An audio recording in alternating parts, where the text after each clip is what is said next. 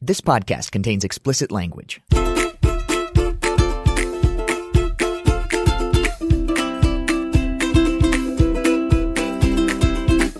Republicans are really moving their tax reform legislation. Does it have a chance of becoming law? We'll hear from HuffPost reporters Arthur Delaney and SV Date. This week, men continue to be disgusting, especially a Republican Senate candidate in Alabama. Marina Fang and Jen Bendery help answer whether this is the beginning of the end of men. And there's going to be a new chairman of the Federal Reserve, which could dramatically affect your life. Zach Carter and Daniel Marans explain. I'm Elise Foley, and this is So That Happened, the HuffPost Politics podcast about things that happened in politics.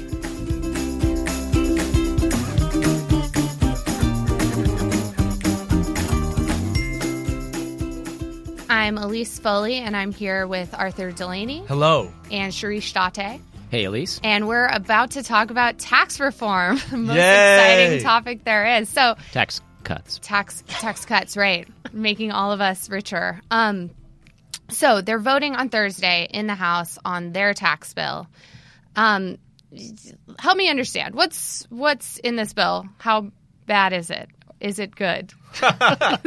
I think if you're rich or if you're a business, it's pretty great. It's a giant tax cut for businesses that costs a trillion dollars, and a giant income tax cut that costs a trillion dollars. And since rich people pay the most income taxes, they get the most benefit. And then there's this other part of it, which is a simplification of the tax code that wipes out all these deductions and exemptions that are confusing but actually make people pay less taxes. And that's why they've had a political problem with the legislation, which is that they can't guarantee everyone gets a tax cut. And a lot of sort of middle to upper middle income people would probably get tax hikes under this legislation. So it's a, a real mixed bag, but it's it seems likely to sail through the House, and the the Senate could be where they have more trouble. so the issue is just that it sounds really great to be like, let's get taxes to be super simple, but to get taxes to be super simple, you get rid of a bunch of the stuff that helps people pay less taxes. Right. And, and the problem here is that people assume that all the loopholes out there, there's so many, and, and they're all for special interests. Well, the number one special interest is do you have health care through your work? And if the answer is yes, then that's the biggest loophole. So, do we want to get rid of that? Of course not. But the ones that they are going after affect a great number of middle class, uh, upper middle class, lower middle class people. For example, the the deduction for state and local taxes, the deduction for home mortgage interest. So that's the problem here. Is yeah, you could make taxes really simple, just charge everyone a sales tax, and not have one, and it would be What if we did nine nine nine? Yeah, right. that yeah. would be incredibly Cain. simple. Yeah. It would be, and and do exactly the opposite of what the income tax was designed to do, which was to be a progressive tax to take more from those who could afford it and less from those who couldn't.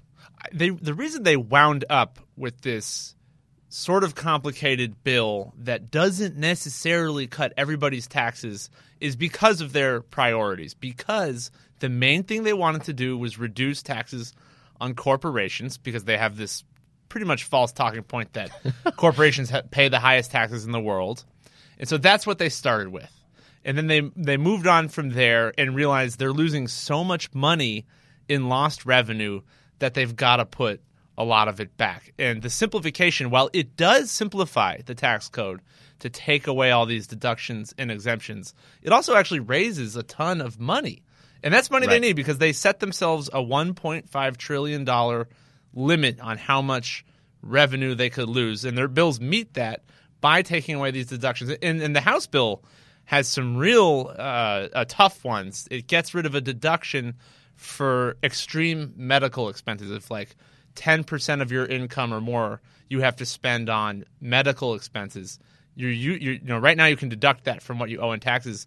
Under this bill, you couldn't. There's also a thing on adoption expenses and moving expenses. It's like they were going through couch cushions looking for things that they could use to pay for the other parts of the bill. And they're upfront about that. I talked to Congressman Mike Kelly on Wednesday, and I said, Why are you getting rid of this special uh, tax exempt bond that helps uh, developers build low income housing?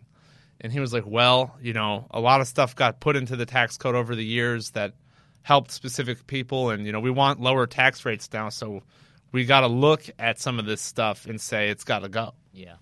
Well, you know, the, the, and the other reason the House will has voted for this, is presumably, and supported it with enough votes to get it through, is they know it's not real. They know that the Senate's going to do their own bill, and then afterward they're going to come into conference, and that's where the actual piece of legislation that eventually will do or not do, and either be approved or not, will be cooked up. We- we- yeah, we're talking. We're assuming. We're, we should just be upfront that we're recording this before the House vote occurred, but we assume that it passed. Right. But we still don't know.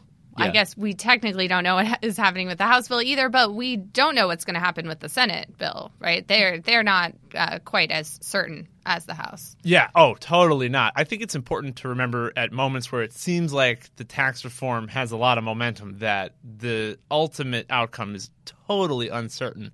On this podcast in the past, I have boldly predicted that they won't get this done. and Are you I'm, going to do it today? I boldly predict that this will still flop. I have to. Be- I have to. yeah, you need to be consistent. Well, they've got No, he doesn't. They don't have the votes in the Senate at this point. Right. They've lost some, at least one Well, they- Republican. well, they've only officially lost one guy as of Thursday morning, and that's Ron Johnson, But the they, senator can, they, from they can Wisconsin. just what he wants is is more tax cuts for the sort of businesses that aren't getting them right now. Come on, you don't think they'll do that? I mean, of course they will, and they'll get his vote back. I mean, he said he was against the health care repeal before, and he ended up voting for it. Right. He he's upset with the way they structured this giant tax cut for so-called small businesses. Uh, it's small business income that is reported on Right. individual returns, and you know he could be just doing that in order to get what he wants out of leadership, and it's the leaders that appear to be driving the policy here.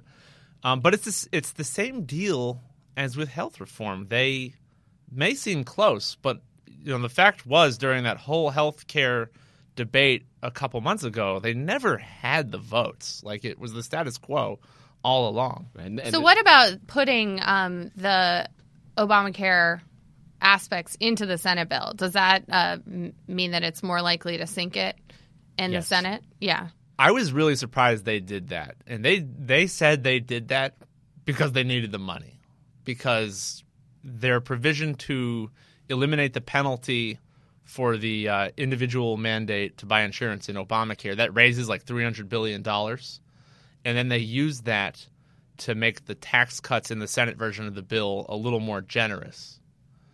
But it just brings the entire problem they had with health care into the tax debate. Right, and but they could just as easily take it back out. So let's not, you know, assume that that's going to be the thing that ends up sinking the bill because they could remove it, and then it's a candy for everyone bill if they choose to do away with some of these uh, deduction eliminations.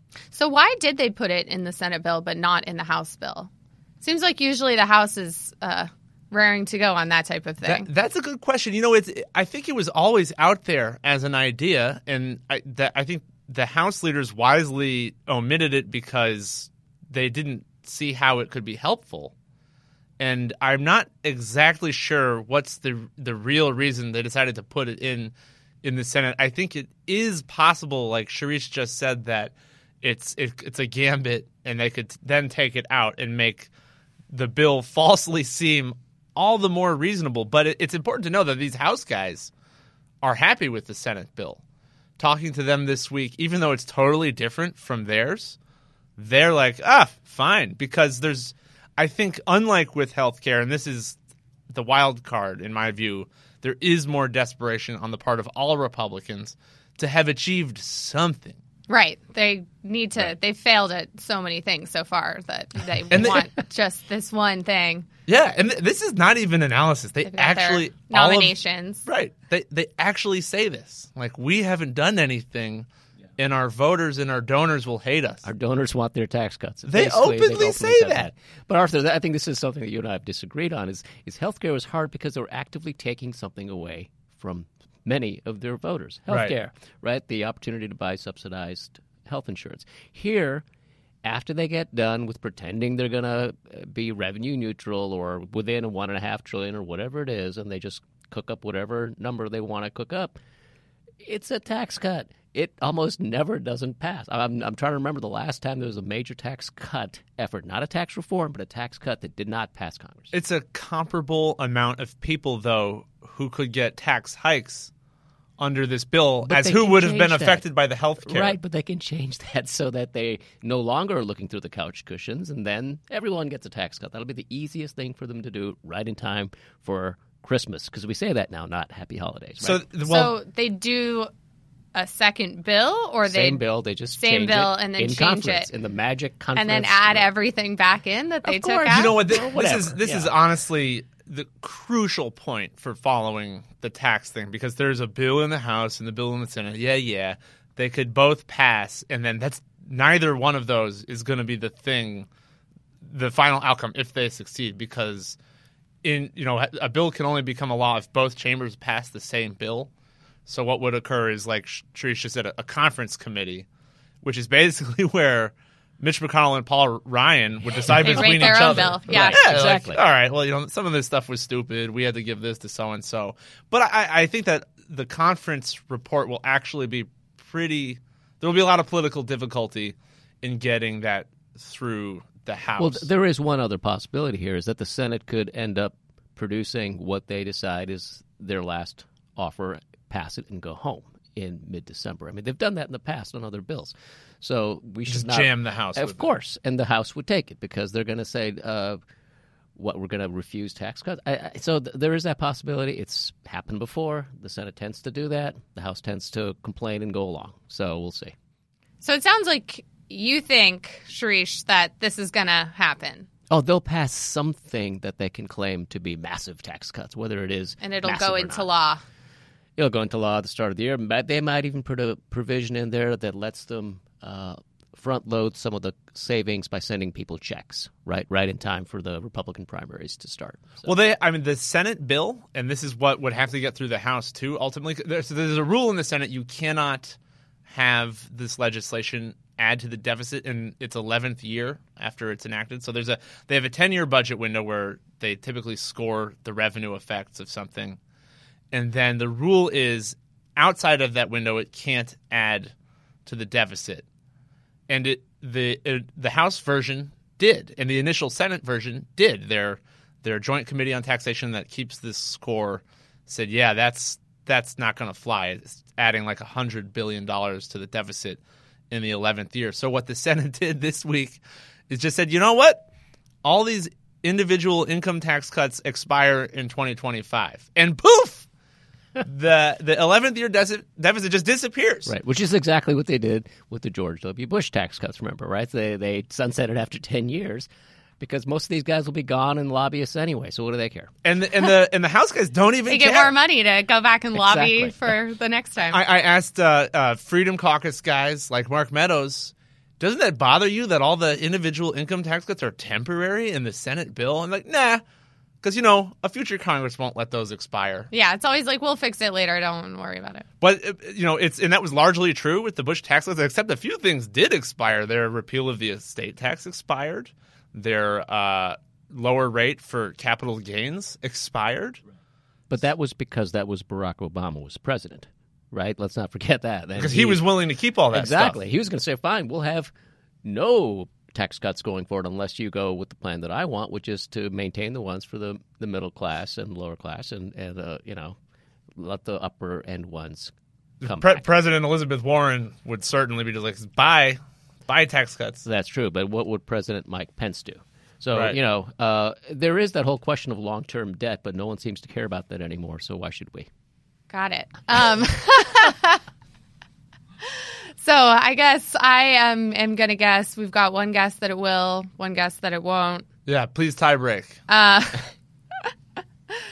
I feel like a lot of things have been going down lately, Yes, failing I- lately. ah, I'll say it'll fail. in your face. Oh, I'm so We'll have- burned. we'll have Where's my cold compress? Oh, well, if you're right, then you'll get a check maybe in the mail. yeah, if you're right, you'll get if it. I'm From the government. you guys will too. What is this? Why are we predicting anything? That's insane. We're We honestly in the strike zone for tax hikes because we live in a high tax, uh, high income metropolitan area. So we'll be totally screwed. anyway, Um, all right. Well, thank you guys. I think maybe I understand it better Hope listeners do too. Thank you. Take care.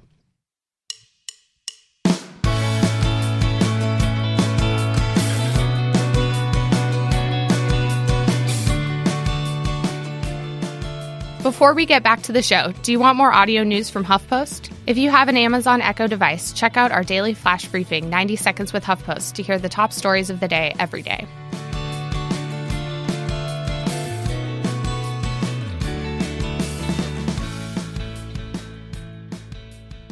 And we're back. This is Elise Foley, and I'm here with Marina Fang and Jen Bendery.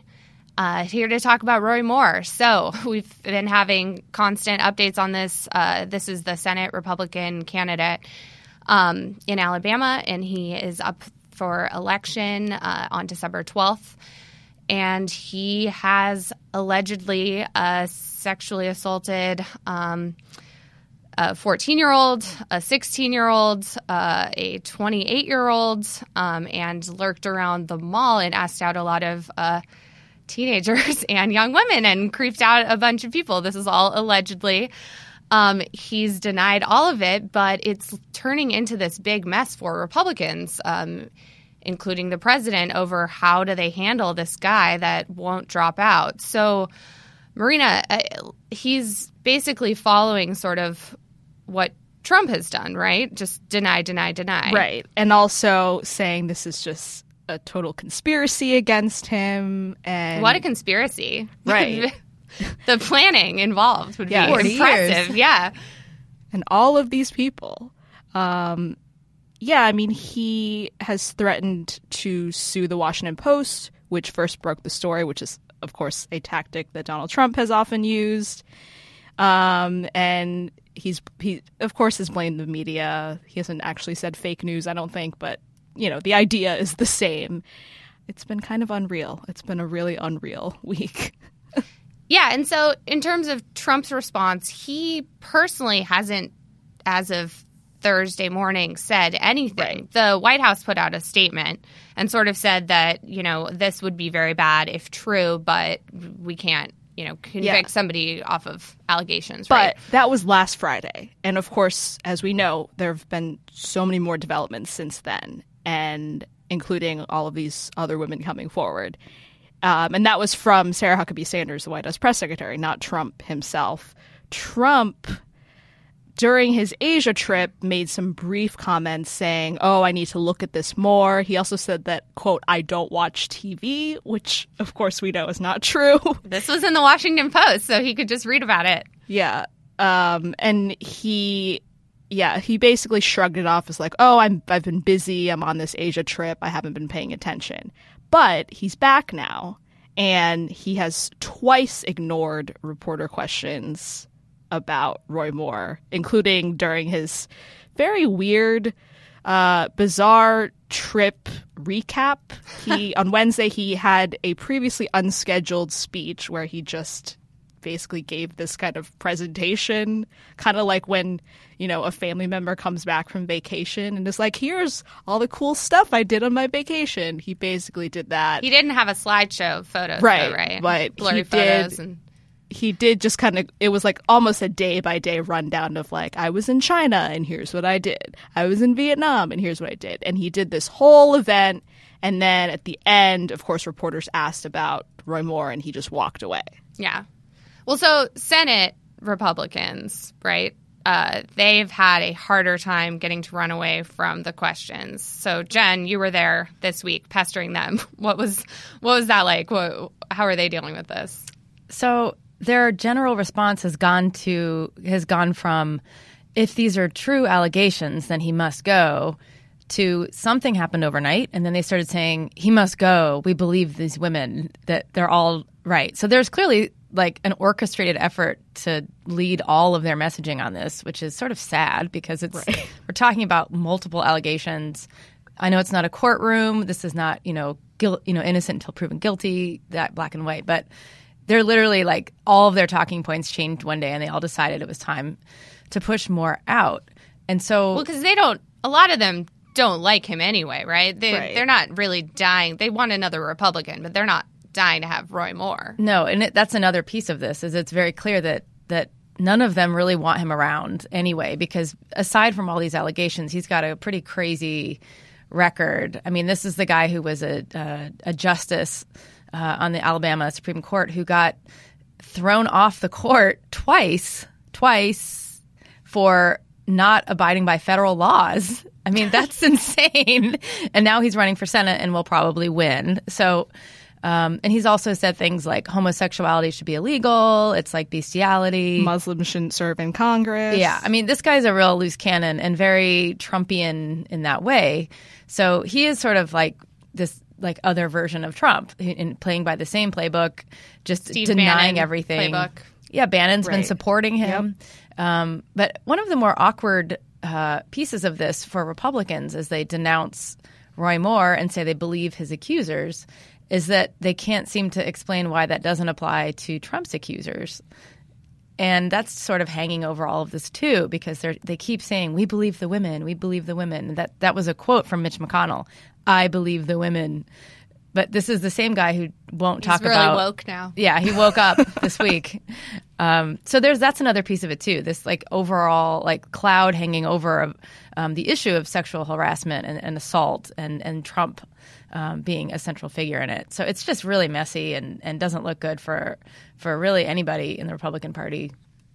So right. and that makes want- that makes it awkward for Trump too, because clearly his conspicuous silence about this, you know, the whole his whole history is hanging over this as well. Yeah.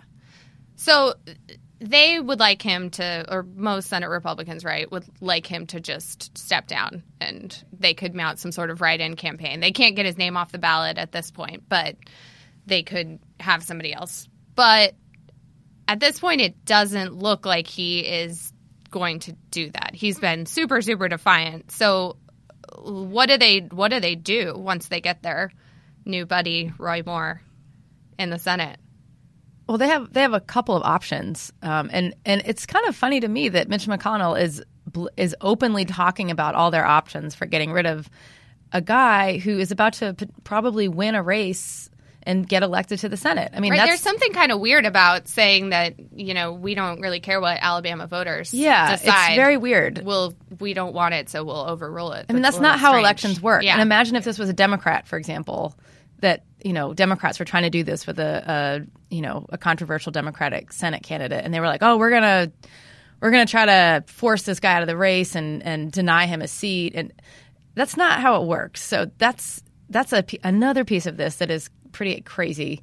Um, but one thing they've floated is they've tried to ask Luther Strange, who's the current Alabama senator in the seat, to resign because this race is a special election to fill Luther Strange's seat. And uh, if he resigns, that resets the clock for when they would have the next special election, which would push back the time, which would give them more time to figure out a better nominee that they like. Um, that's not going to happen.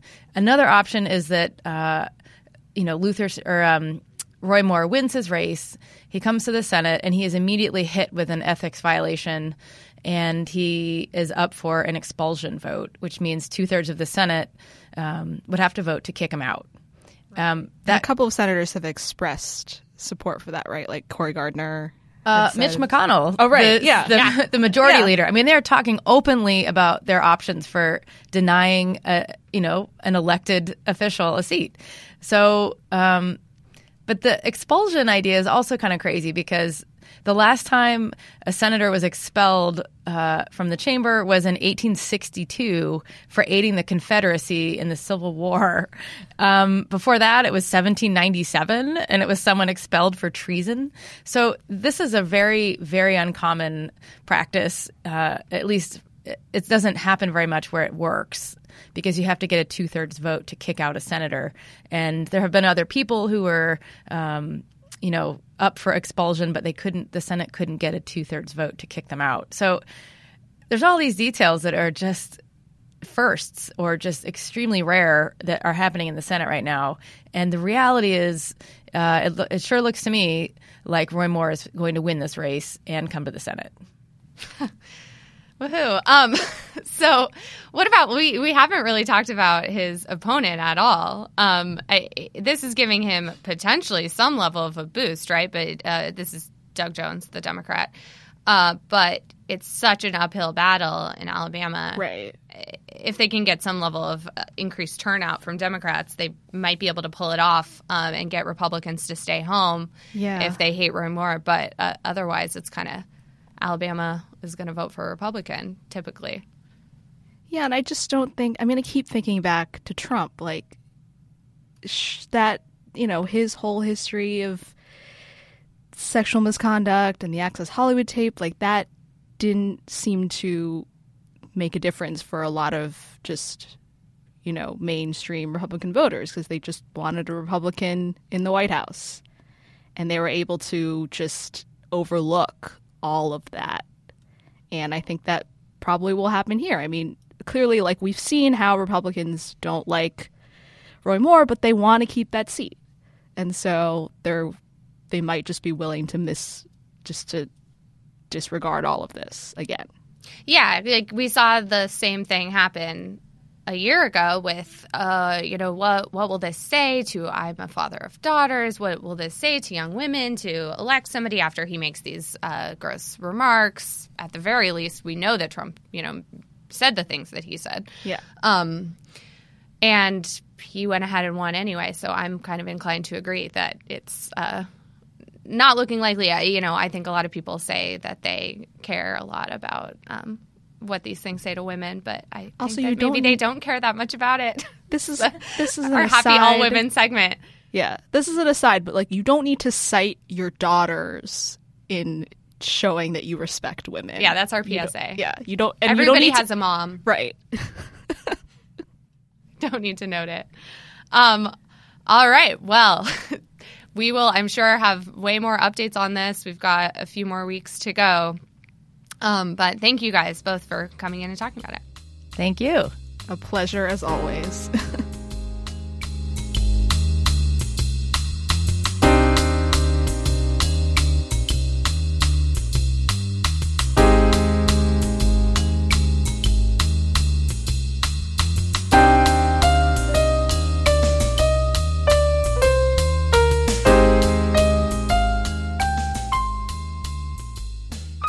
We're back. This is Arthur Delaney. I'm joined in studio by my colleague Daniel Marans.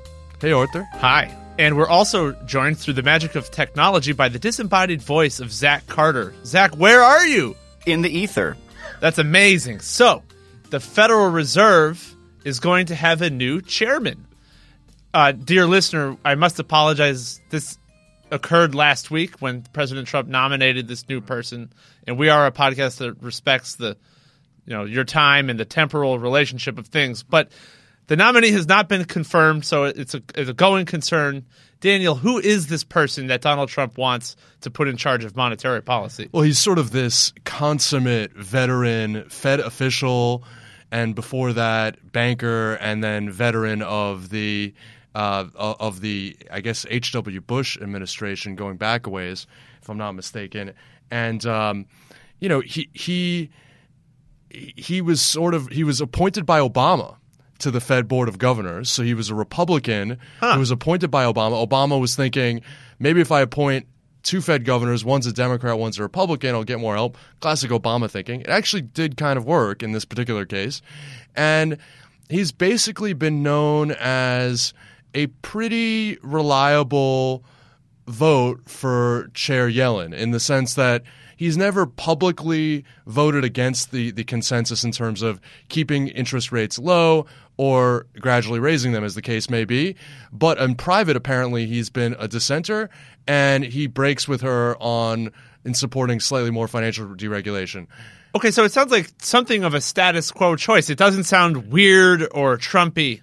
Well, he, here's the thing. It doesn't sound like campaign trail Trump, but it does sound a whole lot like Goldman Sachs cabinet Trump. Okay, The- plu- the- the plutocrat ide- Trump. Right. The ideological right wing had ideas about about who who should be picked for this post that did not jibe very well with sort of the business community. They were talking about people like John Taylor, like others who would have inst- and these are people that were supported by people like Mike Pence who would have instituted a kind of a rule for example insisting that interest rates uh, be, be jacked up to, to certain levels and, and and constraining the Fed's, Fed's flexibility. All right, let's- now Wall Street doesn't like that, but progressives don't like that either. Zach Carter, what does the Federal Reserve do, and why does it matter who's in charge?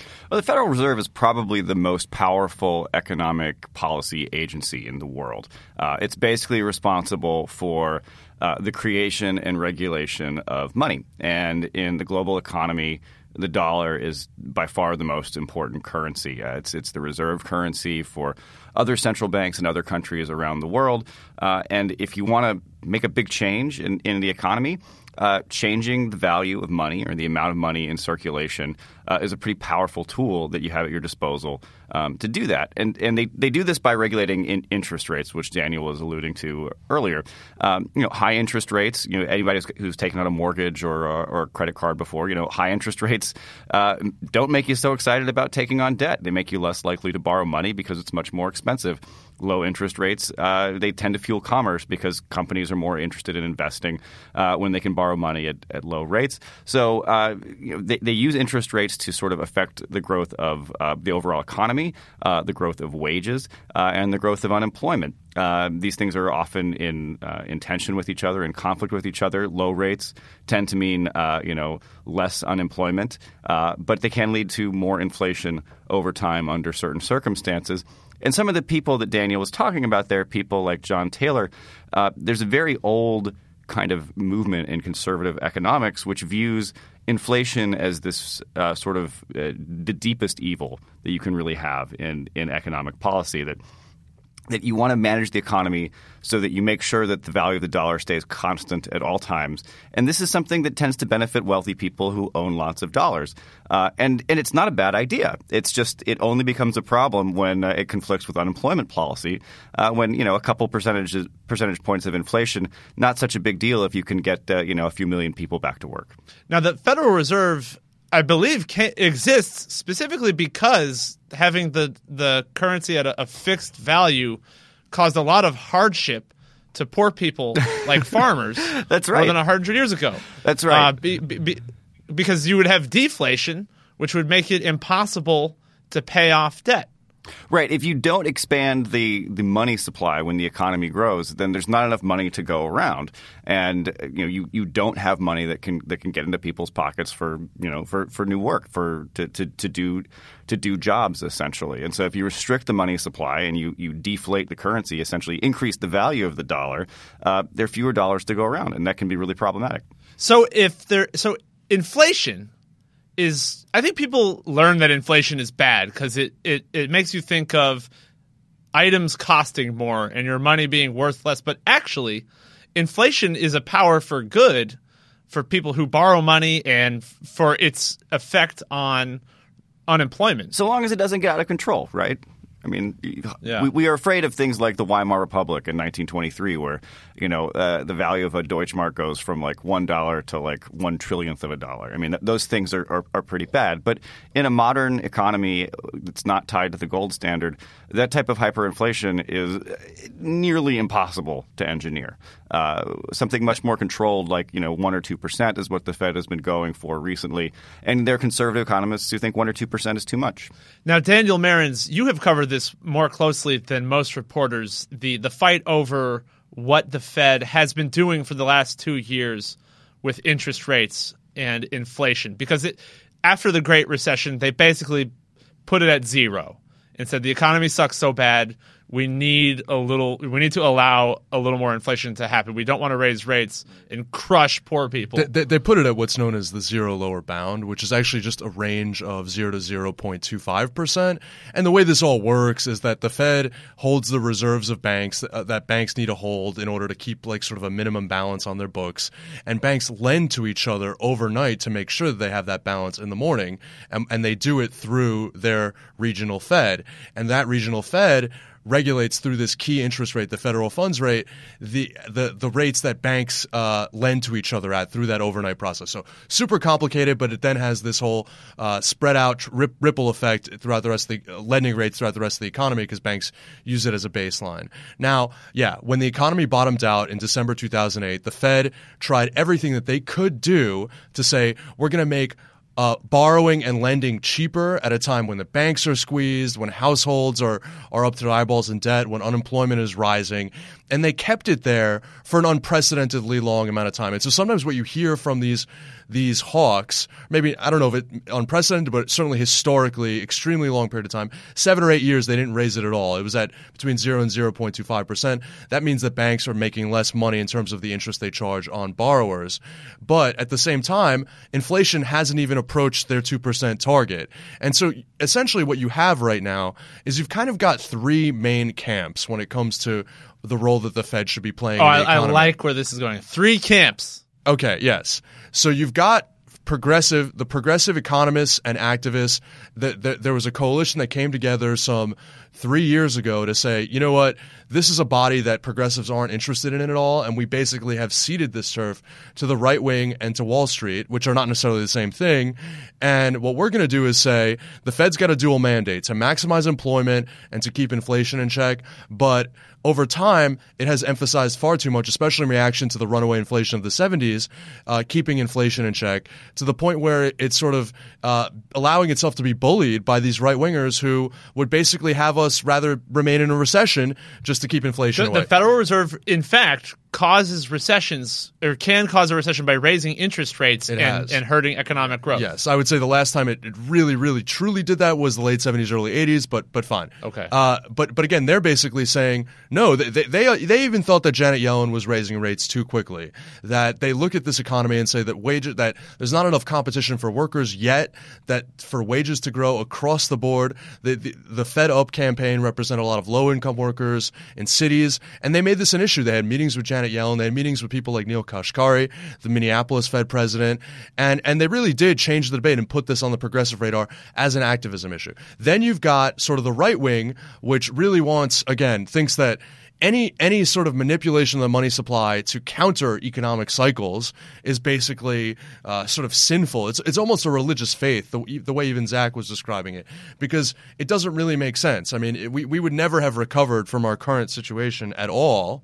Uh, if, if, if it weren't for uh, the Fed, and especially because Congress was was sort of imposing fiscal austerity. So if we hadn't had the Fed, we really would have been screwed. And then there's kind of this middle camp, and that's Wall Street and it's and the Wall Street wings of the Democratic and Republican Party, and they basically say, look, if we have our druthers, we want to be able to to charge borrowers more interest, but at the same time, we can't let the economy tank, and they understand how important it, the Fed was toward the recovery, so they respect kind of the fundamental role of the Fed, but they would they would they would turn off the gas and put on the brakes sooner than the let's say the left and the pro worker crowd would want. And Zach Carter, I think the the new Fed chairman Jerome Powell comes from this uh, sort of Wall Street camp that Daniel Marans has described. Where do you see things going with monetary policy?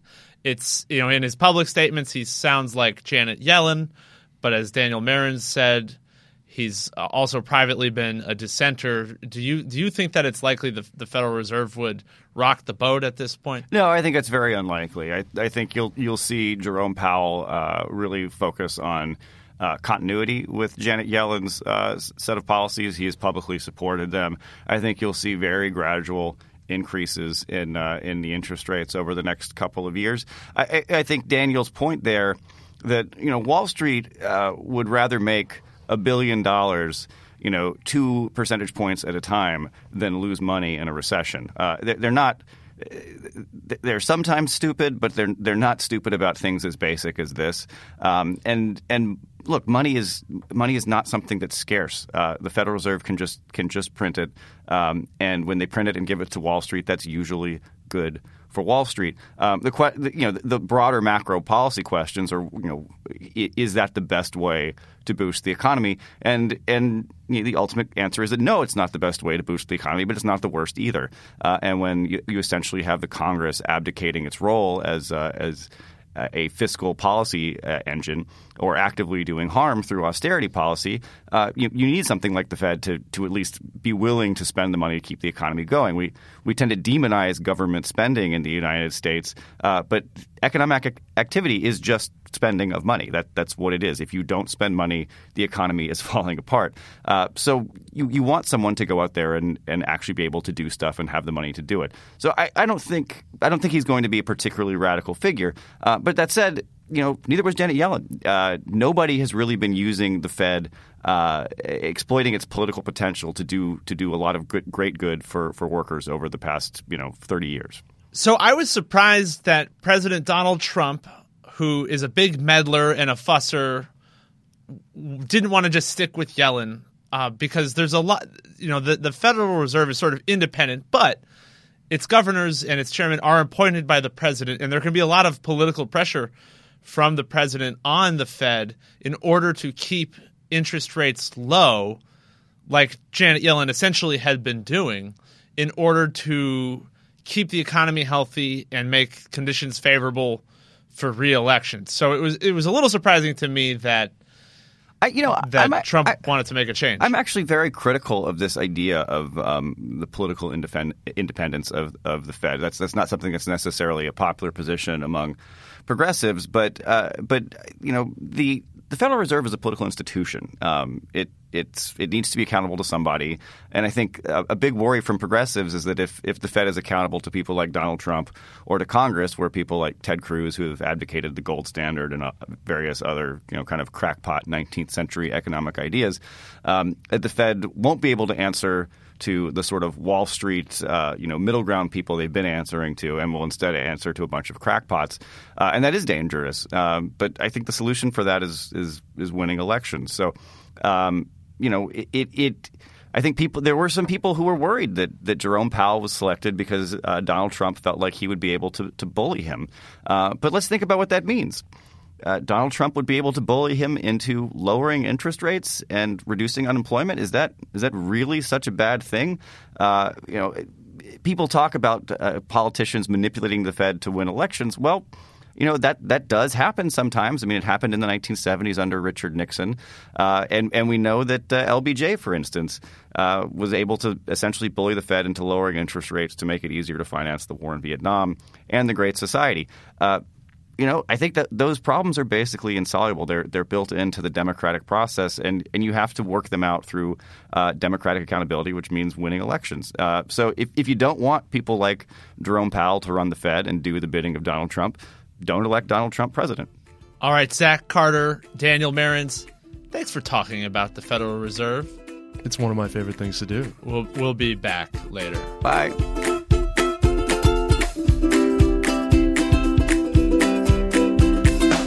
So that's what happened this week. This podcast was produced, edited, and engineered by Zach Young. I'm Elise Foley, and this week we were joined by HuffPost reporters Arthur Delaney, SV Date, Marina Fang, Jennifer Bendery, Zach Carter, and Daniel Marans.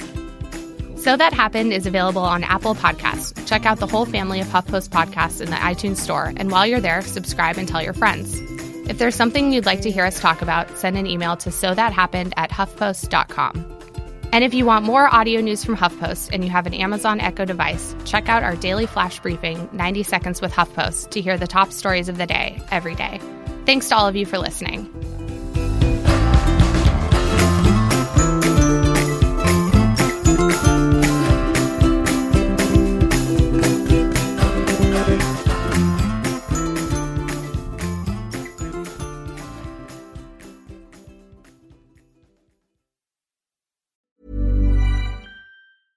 So, you've got an idea for a business, the store of your dreams. There's just one thing to figure out everything. That's why Shopify's all in one commerce platform makes it easy to sell online, in person, and everywhere else. Sell on social media, source products with an app to get that first sale feeling. It's the only solution that gives you everything you need to sell everywhere you want. So when you're ready to bring your idea to life, power it up with Shopify. Sign up for a $1 per month trial period at shopify.com slash listen.